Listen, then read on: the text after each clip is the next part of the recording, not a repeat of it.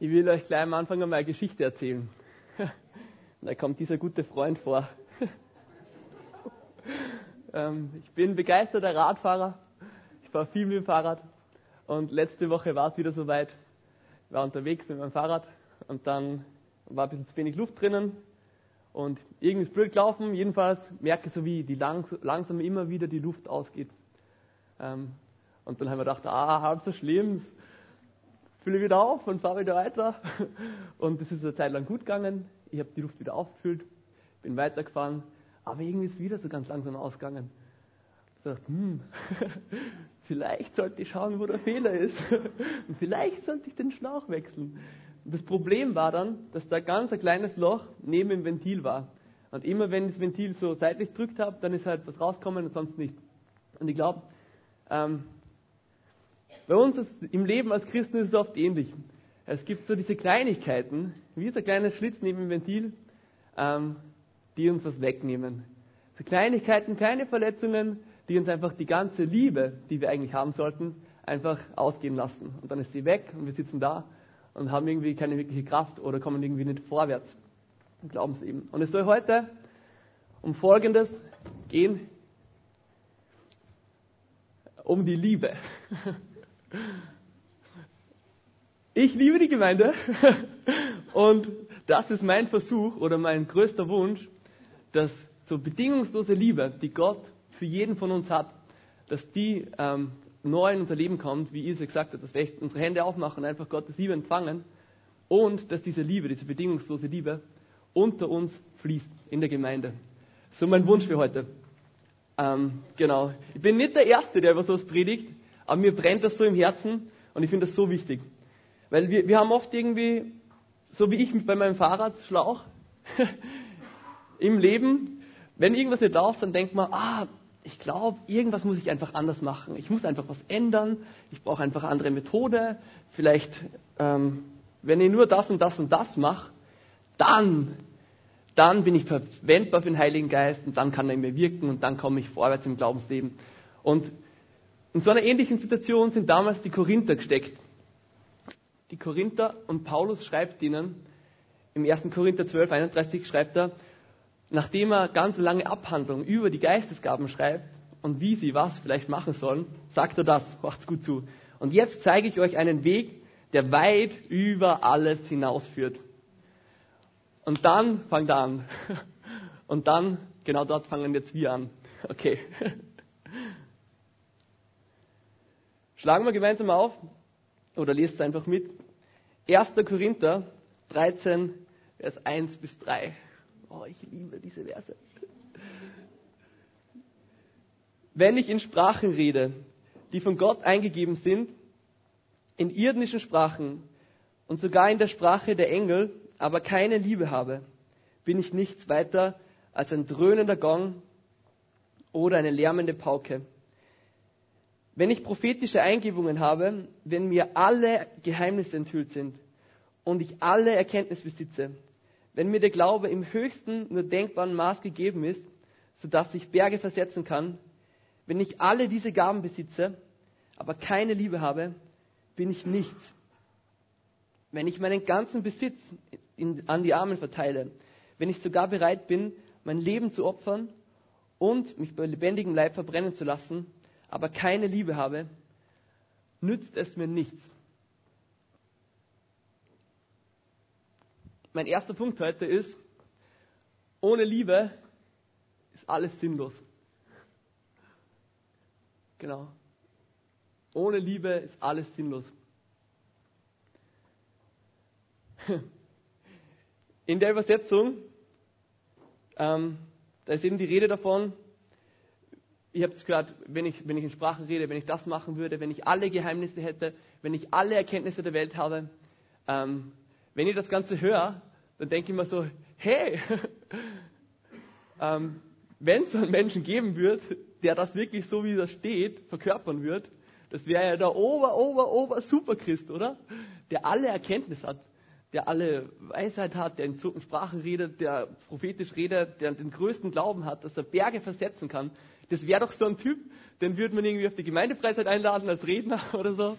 Oder wir würden auf irgendeine Konferenz den einladen. und sagen, boah, der Typ, den musst du sehen oder so irgendwie.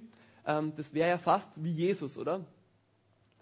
Ähm, und inmitten von dem ganzen Reihen sagt aber Paulus, hey, wenn ihr all diese Dinge haben würdet, den größten Glauben, die alle Erkenntnis, das Ganze zusammen, und ihr habt aber keine Liebe, dann wäre das alles gar nichts. Und ich glaube, wir haben das schon oft gehört als Christen, uns ist das bewusst, ähm, im Hirn, aber oft nicht im Herzen. Und ich habe heute einen guten Freund mitgebracht.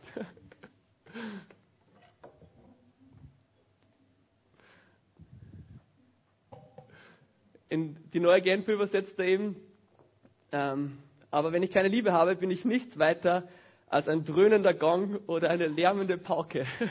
oder andere Übersetzung sagt, ähm, Luther, tönendes Erz, klingende Schelle oder Elberfelder, schallende Zimbel.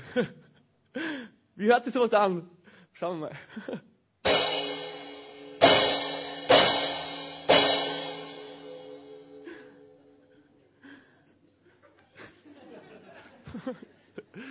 Irgendwelche Reaktionen? Was, was löst das bei euch aus? Wie hört sich das an? Irgendwelche Adjektive? Au? Sonst noch was? Laut? Grässlich? Ja? So, habt ihr ein Adjektiv? Ja, okay. Nervig. genau. Ich bin, ich habe es auch ganz ähnlich empfunden. Es ist auch richtig, es ist eigentlich echt penetrant, oder? Und irgendwie ungut. Und man denkt sich so, was machst du da? Und genau so hört es sich einfach an, wenn du das, was du machst, ohne Liebe machst. Egal was es ist. Wenn du das, was du machst, ohne Liebe machst, so hörst du dich an. Genauso, wenn ich jetzt da stehe und predige und ich mache es nicht aus Liebe. wenn du einfach ähm, in einer Diskussion denkst, du musst unbedingt deine Meinung weiterbringen, dann hörst du dich genauso an. Oder selbst wenn du mit anderen Leuten über den Glauben redest, aber du hast keine Liebe, genauso hört sich das für Leute an, für die, die, die zuhören. Oder wenn wir Armen helfen, aber wir machen es nicht aus Liebe, dann ist es genau so. Ähm, warum ist es so? Weil wir egal was wir machen, wenn wir es nicht aus Liebe machen, wir machen es nicht zur Ehre Gottes, sondern wir machen es eigentlich, wenn wir ehrlich sind, für uns selber. Wir machen es, weil wir selber Anerkennung haben wollen, weil wir uns selber im Vordergrund stellen wollen. Und deswegen macht sich das so grässlich an dann für alle anderen. Also wenn du da was merkst heute, merkt er das.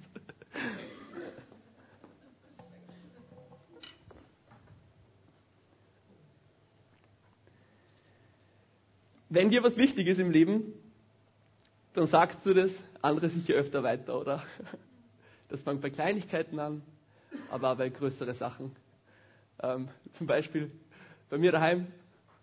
Hey Samuel, kannst du vielleicht echt jetzt langsam den Müll wegtragen oder so? Oder könntest du mal die Küche putzen? Wenn meine Schwestern das wichtig ist, dann sagen sie das. Ähm, nicht nur einmal, sondern öfter. Also, wie oft man was sagt, das zeugt irgendwie davon, wie wichtig einem was ist, oder? Und kommt auf die Übersetzung drauf an, aber in der Bibel kommt das Konzept von Liebe 300 bis 550 Mal vor. Also, es kommt auf die Übersetzung drauf an, aber trotzdem, stellt euch das vor, 300 bis 550 Mal. Das heißt, ich glaube, das ist ganz wichtig in der Bibel, oder? Das ist der Bibel wichtig, das ist Gott wichtig, das ist Gottes Herzschlag, weil er selber Liebe ist. Das ist das Fundament, auf dem wir als Christen unser ganzes Leben bauen sollen. Das feste Fundament, das unzerstörbar ist und unrüttelbar, das uns irgendwie durch alle Höhen und Tiefen irgendwie durchtragen soll. Das Fundament der Liebe, ohne dass alles andere sinnlos ist.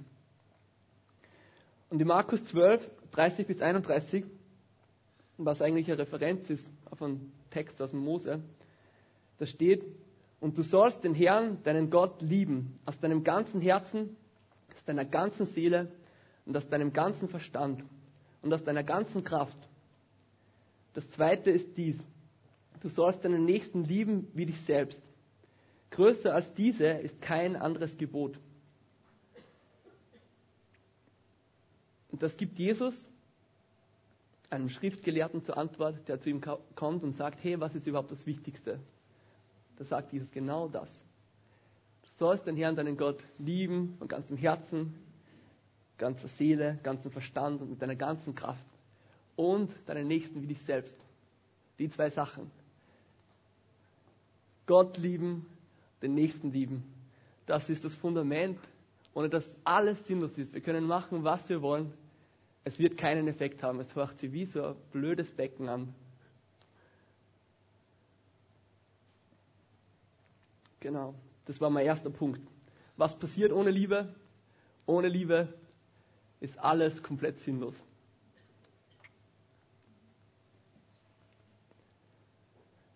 Zweiter Punkt. Wie schaut dann eigentlich so Liebe praktisch aus? Wie kann man das praktisch irgendwie sehen? Meine Aufforderung oder meine Ermutigung an euch, liebt einander Gemeinde, liebt einander Geschwister. Ähm, das Konzept von Liebe. Wenn jetzt jeder von euch herkommt und einfach sagt, so, ich sage, Liebe ist das und das und das und das. Ähm, der nächste kommt her und sagt, nein, ich glaube nicht, ich glaube, Liebe ist das und das und das und das. Ähm, wenn jeder irgendwie so selber mit seiner subjektiven Definition von Liebe daherkommt, ähm, macht das Ganze keinen Sinn, oder? Dann kann man ja nie irgendwie Liebe gegenseitig ausüben. Man braucht dafür, ähm, man braucht für Liebe eine allgemeine Definition, die über allem anderen steht. Und die finden wir ganz klar in der Bibel, wenn wir dort weiterlesen, wo wir vorher aufgehört haben. Ihr kennt das und das ist so gut, das kann man so oft lesen, wie man will und man wird es immer wieder brauchen, weil wir es sicher noch nicht genauso verstanden haben oder umgesetzt haben. 1. Korinther 13, 4 bis 7. Lehnt euch zurück. Liebe ist geduldig. Liebe ist freundlich. Sie kennt keinen Neid. Sie spielt sich nicht auf. Sie ist nicht eingebildet. Sie verhält sich nicht taktlos. Sie sucht nicht den eigenen Vorteil. Sie verliert nicht die Beherrschung. Sie trägt keinem etwas nach. Sie freut sich nicht, wenn Unrecht geschieht. Aber wo die Wahrheit siegt, freut sie sich mit. Alles erträgt sie. In jeder Lage glaubt sie. Immer hofft sie. Und allem hält sie stand.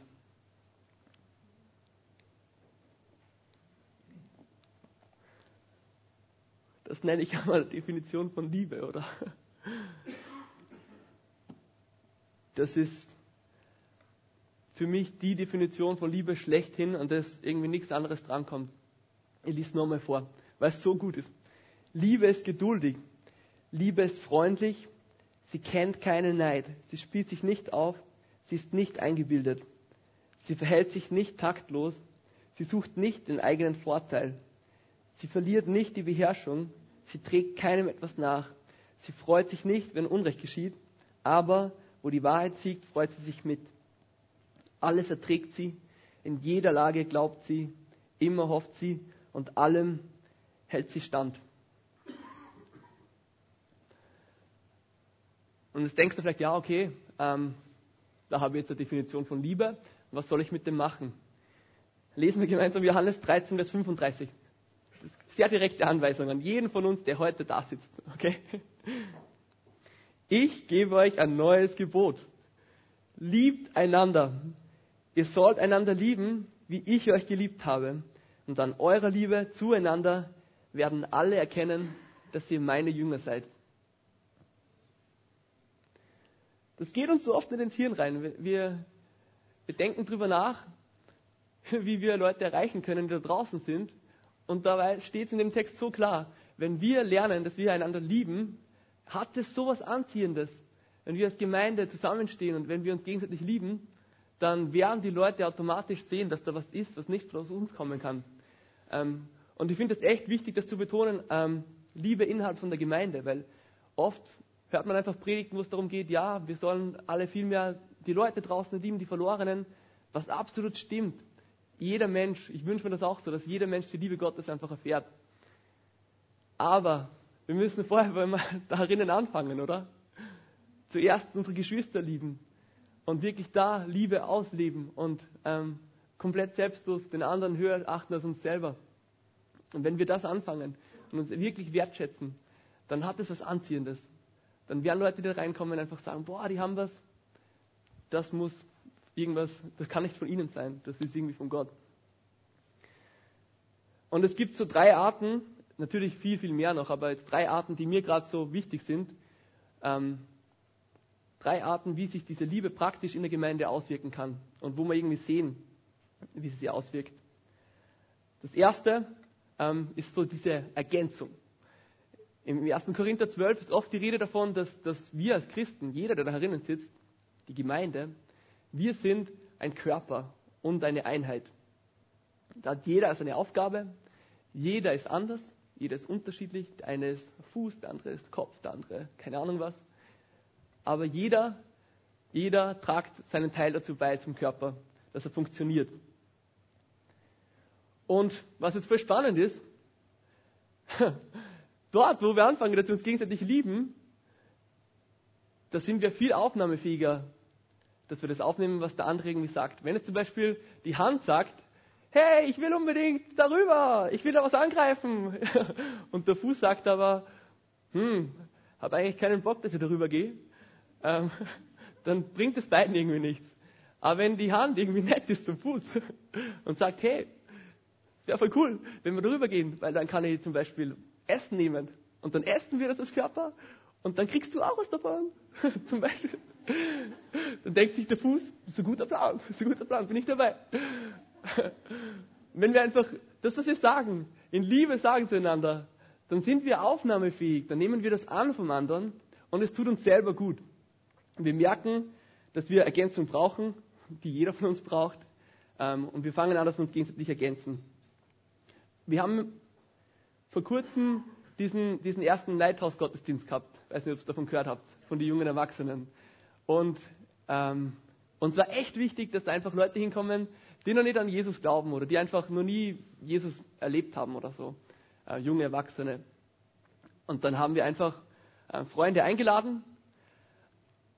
Und dann hat es ein eigenes Team gegeben, das war dazu, dafür verantwortlich, dass wir einfach ähm, das publik machen. Die sind auf die Straße gegangen und haben davon erzählt. Das Evangelis Evangelisationsteam. Und wir haben aber dann gemerkt, nicht jeder in unserem Hauskreis ist dafür gemacht, dass er einfach rausgeht und auf der Straße wem was weiter sagt ähm, oder irgendwie dazu einlädt. Sondern es gibt auch Leute, die haben andere Gaben. und das haben wir ganz neu entdeckt. Es gibt Leute, die haben voll das Herz für Gebet. Und die finden das voll cool, daheim zu sitzen und sagen, hey, ich bete jetzt Vollgas für den, für den David oder irgendwen, der da jetzt draußen ist. Ich bete für ihn, dass Gott ihn führt und leitet, dass alles, was er sagt, einfach vom Heiligen Geist geführt und geleitet wird und dass Menschenherzen berührt werden. Und wenn wir verstehen, dass die, die beide Sachen, beide Sachen gleich wichtig sind und Ergänzung brauchen und wenn sie die gegenseitig schätzen, dann passiert sowas Cooles.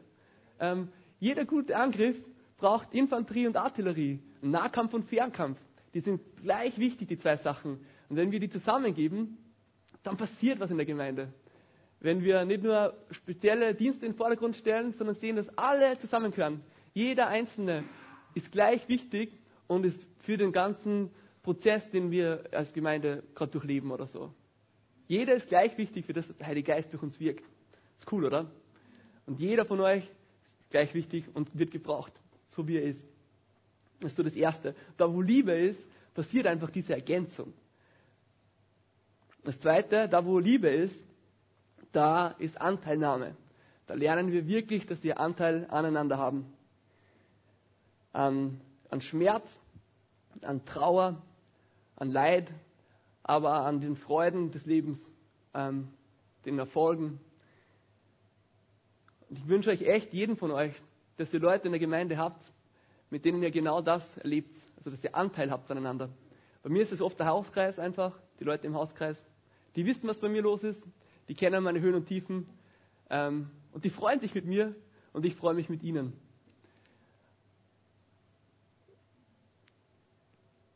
Vor kurzem bin ich mit dem Fahrrad heimgefahren. Die besten Zeiten. Fahrt's mehr mit dem Fahrrad, Leute. und da habe ich so nachgedacht und irgendwie ist mir nicht so gut gegangen und ähm, habe mir irgendwie gerade so ein paar Fragen gestellt. Und dann war es so, wie wenn Gott zu mir sagt, während ich im Fahrrad fahre, Sam, warum bist du gerade so ein bisschen down eigentlich? Du hast überhaupt keinen Grund dafür. Es gibt nämlich immer irgendjemanden, dem es gut geht. Und du darfst dich an dem freuen. es ist voll egal, wie es dir geht. Es gibt immer irgendwen in deiner Gemeinde herinnen oder in deinem Hauskreis oder in deinem Freundeskreis, dem geht's gut. das heißt, du darfst dich an dem freuen. Du musst nicht immer nur auf dich selber schauen, sondern du kannst echt lernen, dass du Anteil hast an dem, was andere erleben. Ähm, hey, wenn Andy deine Gemeinde predigt, ich feiere das so. Oder ich sage, hey, das ist so cool. Ähm, ich habe Anteil an dem. Ich bete für ihn, dass alles, was er sagt, einfach da verwendet wird in der Gemeinde und so weiter. Ähm, und dadurch ist jeder Erfolg von ihm auch mein Erfolg. Und umgedreht genauso. Ich weiß, dass er vielleicht sogar zuschaut und betet für das. Und ich sage, hey, danke Andy, das ist dein Erfolg. Wenn wir Anteil haben aneinander, ist das Leben so viel einfacher. Ähm, wir gehen durch Höhen und Tiefen gemeinsam durch und wir wissen einfach, dass es immer irgendwen gibt, dem es gut, auch wenn es uns nicht gut geht. Ähm, ich sage jetzt damit nicht, dass wir einfach unsere, keine Ahnung, so ähm, schlechten stetischen Phasen, wie auch immer, komplett verleugnen sollen oder sowas. Das gar nicht. Aber einfach ermutigen dazu, dass wir uns freuen am Erfolg von anderen oder an dem, was andere lernen, an dem, was andere, wo sie vorher haben, wo sie neu was gelernt haben, was die Ilse heute gesagt hat, dass wir lernen, dass wir uns an dem freuen und sagen, hey, so stark, so cool, was Gott im Leben von der Ilse wirkt, oder? Was er gewirkt hat. Ähm, einfach diese Perspektive, das wünsche ich mir noch so viel mehr. Voll cool. Also das Erste, was, was passiert, ist Ergänzung. Das Zweite ist einfach diese Anteilnahme. Und das Dritte, was passiert, wenn Liebe in der Gemeinde praktisch fließt, ähm, wir setzen andere frei. Ich habe ein Bild mitgebracht. Ich habe es gestern in der Nacht nur schnell gekritzelt, weil man was gut sehen kann. Da sind drei Vögel drauf. Und so eine Spirale, so eine Aufwindspirale. Und ich finde, ähm, ich will jetzt einmal unsere Gemeinde oder generell Gemeinde mit dem Bild vergleichen. Jeder von uns hat einfach Lebensbereiche, wo er schon mehr gelernt hat und welche, wo er vielleicht weniger gelernt hat. Und jeder von uns hat irgendwo ähm, ja, schon Erkenntnis bekommen, Wachstum kriegt ähm, und ist schon, hat schon begonnen, vielleicht zu fliegen oder so. Aber nicht jeder von uns ist am gleichen Level, oder? Wir haben Leute, die sind vielleicht seit einem halben Jahr Christ und wir haben Leute, die sind schon seit 30 Jahren Christ, Christen und haben vielleicht da schon viel mehr Erkenntnis, die kennen vielleicht die Bibel viel besser, keine Ahnung. Vielleicht ist der am Anfang dafür ähm, noch voll leidenschaftlich und hat extrem viel Liebe oder so für Jesus. Ich will nicht sagen, dass eins besser oder schlechter ist. Ich will nur sagen, dass es gibt. Wir haben unterschiedliche ähm, Erkenntnisgrade, sage ich mal. Und was voll wichtig ist, im gemeinsamen Umgang, im liebevollen, wenn du jetzt einer bist von den Vögeln, die vielleicht schon weiter oben sind, ähm, und da unten einer ist, der lernt gerade was ganz Neues, fangen wir doch an, dass wir uns gegenseitig an dem freuen, was der andere lernt. Dass wir das echt feiern und cool finden und gut finden. Und wenn du jetzt ein kleiner Vogel bist oder vielleicht schon da in der Mitte irgendwo und du lernst was ganz Neues, ähm, dann musst du auch aufpassen, dass du nicht denkst, dass alle anderen das noch nicht gelernt haben. Zum Beispiel, ich, ich würde jetzt ja, Probleme haben, dass ich mich da herstelle und sage, hey, wir alle haben Gottes Liebe noch nicht begriffen. Wir haben das alle noch gar nicht checkt. Ich habe es jetzt checkt, weil ich war jetzt, keine Ahnung, irgendwo und, und da habe ich das jetzt erlebt und ich weiß jetzt, wie das ist und jetzt rede ich zu euch und erzähle euch, wie das ist. Das finde ich eigentlich falsch, weil ich mir ganz sicher bin, dass ganz viele von euch Gottes Liebe schon erlebt haben und schon erfahren habt und es jetzt verändert worden durch die. Ähm, ich bin nicht der Erste, der von Gott verändert wird. Da wart ihr schon vorher da vielleicht. Deswegen ist es wichtig, dass ich mich nicht über euch erhebe ähm, und dass ich keinen Druck mache anderen und was auferlege. Dass ich jetzt sage zum Beispiel, hey, keine Ahnung, ich rede seit einer Woche prophetisch, ihr müsst jetzt alle prophetisch reden. Das ist ein Blödsinn. Das ist nicht, was, glaube ich, Gemeinde sein soll, dass wir uns gegenseitig Druck auferlegen.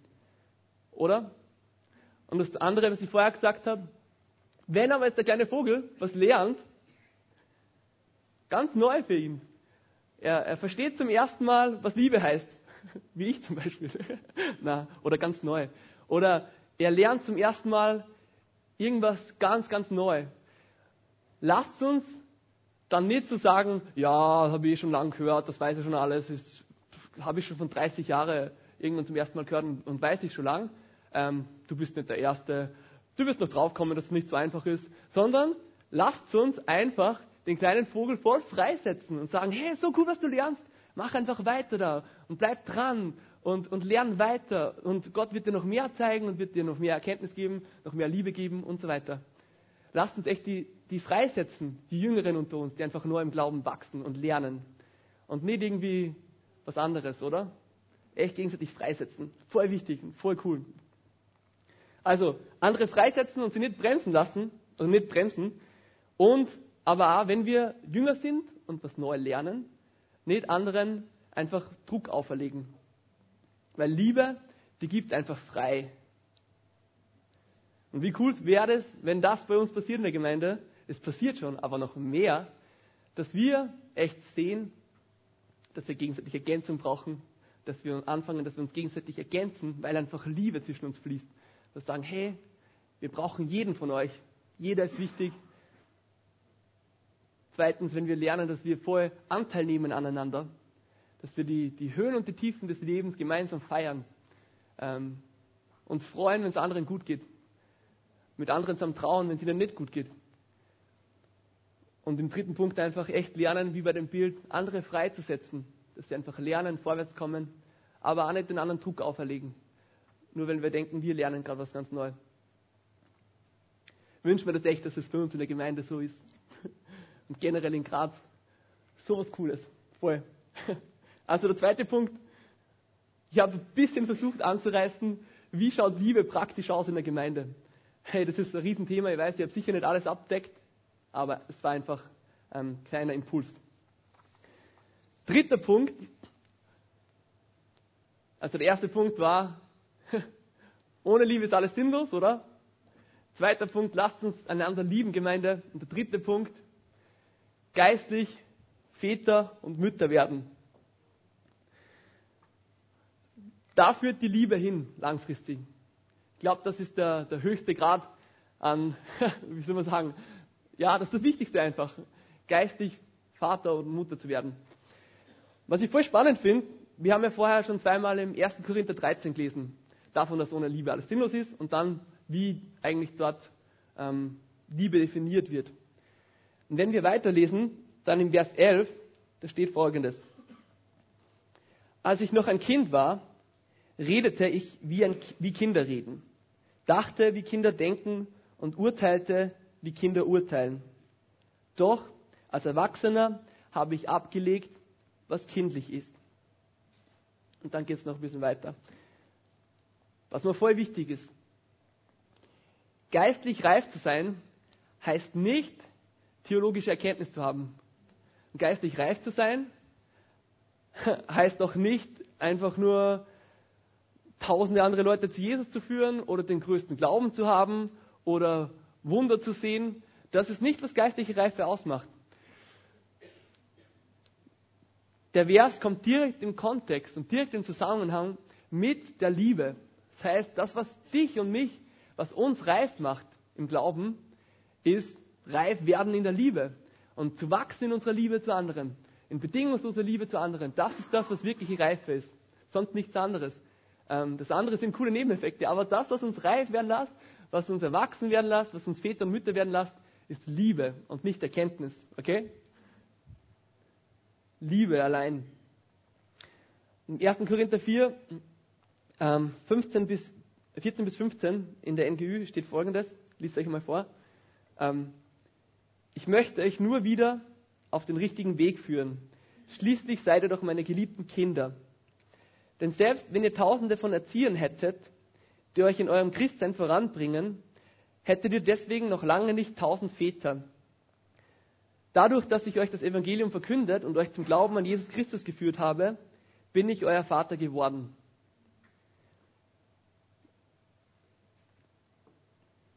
Das schreibt Paulus. Ähm, was ich sehr wichtig daran finde oder signifikant ist, dass wir schreibt, hey, ihr habt viele Erzieher, ihr habt viele Tutoren, ihr habt viele Lehrer, aber ihr habt ganz wenige Leute, die wirkliche geistliche Väter und Mütter sind. Ihr habt viele Leute, die euch belehren, aber wenige, die, die wirkliche Väter und Mütter sind. Also er macht da ganz deutlich, das ist was Wichtiges. Ähm, er ist so geworden für die Korinther, geistig Vater und Mutter sein, ganz was Zentrales, ganz was Wichtiges. Und wenn du nur denkst, ja, was willst du jetzt genau, was heißt das genau? Ähm, ich will euch eine Geschichte erzählen, die für mich ziemlich ähm, einfangt, was, was es für mich bedeutet, geistig Vater und Mutter zu sein. Übrigens, geistig Vater und Mutter zu sein, ist nicht abhängig vom Alter. Das kannst du auch schon früh. Es gibt keine Momente in deinem Leben, wo du nicht noch mehr in der Liebe wachsen kannst. Und es gibt keine Momente in deinem Leben, wo du nicht die Liebe, die du schon hast, weitergeben kannst, oder? Du kannst immer was weitergeben. Du kannst immer schon Vater für andere werden oder Mutter für andere werden. Ähm, die Geschichte, die ich erzähle, die ist vom folgenden Mann, von Kasper den Boom oder Boom, weil er abgegrenzt hat. Ähm, wer von euch kennt Cory den Boom? Gut, das ist der Vater. Die Leute, die die Geschichte gar nicht kennen, das war eine ähm, niederländische Handelsfamilie, die während dem Zweiten Weltkrieg, während dem Holocaust ähm, eben Juden Schutz gegeben hat, Hilfe gegeben hat. Sie haben so einen Juwelierladen gehabt und sie haben da ganz viele Juden versteckt, ähm, auf der Durchreise unterstützt, sie ausgerüstet, bevor sie dann wieder weitergeschickt worden sind. Genau. Und sie waren, die ganze Familie war echt gläubig, die waren Christen, haben Jesus echt aus ganzem Herzen gern gehabt. Und im Jahr 1944 ist eben in Harlem, dort wo das eben war, ähm, da war ein, ein, Kollaborateur und der hat dann das ganze Verfahren, also die, das ganze Projekt eigentlich ähm, verraten und an die Nazis. Und dann sind sie eben 1944 haben sie das ganze Haus gestürmt, haben alle Leute verhaftet und ähm, alle weggebracht und wollten sie halt, genau, haben sie in verschiedene KZs und so weiter geliefert. Und dann war da dieser Mann, Kasper den Bohm, der Vater von dem Haus, der, der Hausherr eigentlich. Und der war schon 84 Jahre alt zu dem Zeitpunkt. 84. Und dann ähm, hat er eben so ein Verhör gehabt. Und dann haben die Nazis ihm einen Deal angeboten. Und sie haben gesagt, hey, du bist schon ziemlich alt, wir würden dich ähm, nicht ins KZ schicken, wenn du einfach versprichst, dass du nie mehr wieder irgendwem hilfst, dass du einfach heimgehst in dein, in dein Haus, dort in deinem Bett herumliegst und halt möglichst nichts machst, so in die Richtung. Und dann hat dieser Mann, absolutes Vorbild, ich liebe ihn so sehr, ähm, als er diese Option für Freilassung kriegt hat eigentlich, hat er Folgendes gesagt. Er hat gesagt, und wenn ich heute heimgehe, das Erste, was ich machen werde, wenn unten an der Tür wer klopft, ich werde runtergehen und werde den Leuten helfen. Und ich werde ihnen zur Seite stehen. Und voll, voll krass, diese Aussage. Er hat gesagt, er wird runtergehen, er wird Leuten helfen, wenn sie an der Tür klopfen. Er ist dann in ein Gefängnis gekommen und ist kurz darauf dann eben dort gestorben. Und ich finde ihn einfach so äh, vorbildlich in Bezug auf diese Selbstaufgabe, dass er alles gibt für andere, dass er sagt, hey, mir sind andere viel wichtiger als mein eigenes Leben. Mir ist es wichtiger, dass andere Leute wachsen, dass sie unterstützt werden, dass sie vorwärts kommen, als dass ich in meiner eigenen Sicherheit irgendwie bin. Und ich war vor kurzem bei meiner Schwester in Amsterdam ähm, und war genau dort in dem Haus ähm, in Harlem wo das eben genau passiert ist. Und ich bin da gestanden und ich war, ich war so bewegt von dem Mann, weil ich dachte, das ist, das ist einfach ein Stück Jesus in dem Mann, finde ich. Das ist echte geistliche Vaterschaft. Das ist es, was es heißt, sich selber wegzugeben für andere. Und das sind, was bedeutet für mich irgendwie geistlich Vater und Mutter zu sein? Was bedeutet das für mich? Für mich heißt das vorher, ein Sprungbrett zu sein für andere, dass andere wachsen dürfen. Für mich heißt das, ähm, aus ganzem Herzen sagen zu können, dass, dass dein Erfolg meine Mission ist. Aus ganzem Herzen sagen, dein Erfolg ist meine Mission. Für mich bedeutet geistlich Vater und Mutter zu sein. So zu leben, in dem Bewusstsein, dass ich sage, mein Leben ist nur ein Stockwerk, auf dem dann der nächste aufbauen soll. Und ich wünsche mir, dass nach mir wer kommt, der einfach auf dem aufbaut, was ich mache, aber noch viel Größeres erlebt. Geistig Vater und Mutter zu sein, heißt für mich, wie im Kasper den Boom, Selbstaufgabe für andere. Geistlich Vater und Mutter zu sein, heißt für mich, andere immer wieder daran zu erinnern, wer sie wirklich sind in Jesus. Andere zu erinnern, wer sie sind in Jesus. Hm. Mein Papa sagt immer, ähm, die allergrößte Aufgabe in unserem Leben ähm, ist es, dass wir Menschen an der Hand nehmen, dass wir sie ermutigen und dass wir sie ans Ziel bringen. Das ist die größte Aufgabe, die wir haben. Ähm, die größte Aufgabe, die wir, oder die erfüllendste Aufgabe, glaube ich auch, die wir als Menschen haben können. Wirklich geistig Vater und Mutter zu sein. Sagen, hey, ich gebe mich für andere. Ich nehme sie an der Hand. Ich bringe sie vorwärts. Ich ermutige sie. Ich will sie wachsen sehen. Ich will sie wachsen sehen. Ich will sehen, dass sie vorwärts kommen und dass sie am Ziel ankommen. Dass sie immer näher zu Jesus wachsen und dass sie immer ähnlicher werden wie Jesus.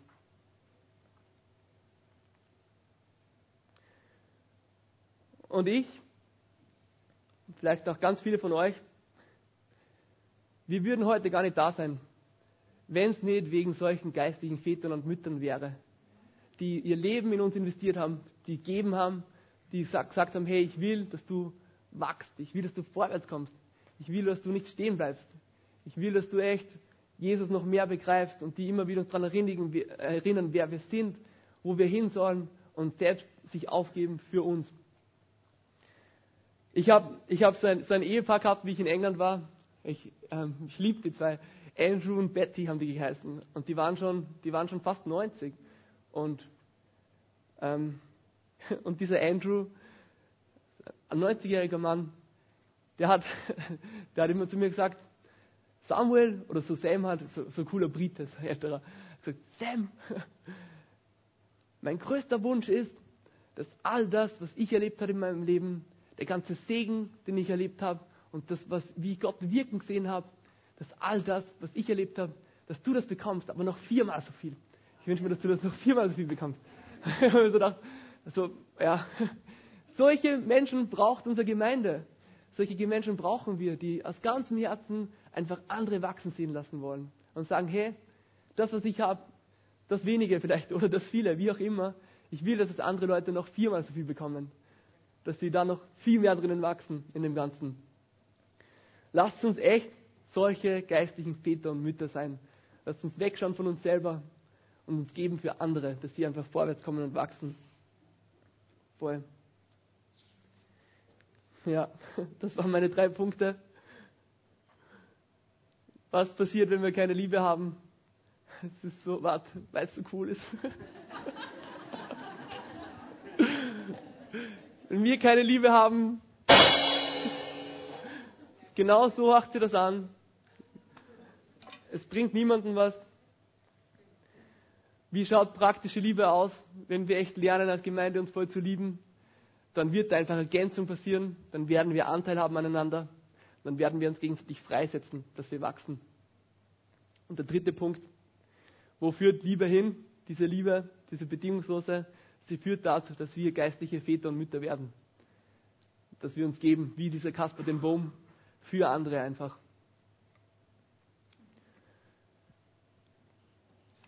Das Größte ist die Liebe. 1. Korinther 13, 13. Was für immer bleibt, sind Glaube, Hoffnung und Liebe. Diese drei, Aber am größten von ihnen ist die Liebe. Sagen wir das mal alle. Am größten von ihnen ist die Liebe. Lasst uns echt bewusst sein, dass wir die Liebe nicht selber produzieren können. Das ist nur was, was wir geschenkt kriegen. Wir kriegen sie von Jesus. Wir können nur in dem Maß lieben, in dem wir Gottes Liebe begriffen haben. Wir lieben, weil er uns zuerst geliebt hat, nicht aus uns selber heraus. Und unsere Liebe, die wir untereinander haben, die ist sowas wie ein Beweis dafür, für Gottes Liebe. Genau. Aber diese Liebe, die bekommen wir nur an einem Ort. Hm. Gott Liebe. Dort, wo wir nahe bei Gott sind, da kriegen wir diese Liebe. Das heißt, dort, wo wir Gott suchen, wo wir im stillen Kämmerchen daheim einfach vor Gott kommen und sagen, hey Gott, gib mir neu diese Liebe, lass mich neu verändert werden durch diese Liebe, verändere mich in dein Ebenbild, dass ich so werde, wie du bist. Ähm, dort werden wir selber zu dieser Liebe, die Gott ist.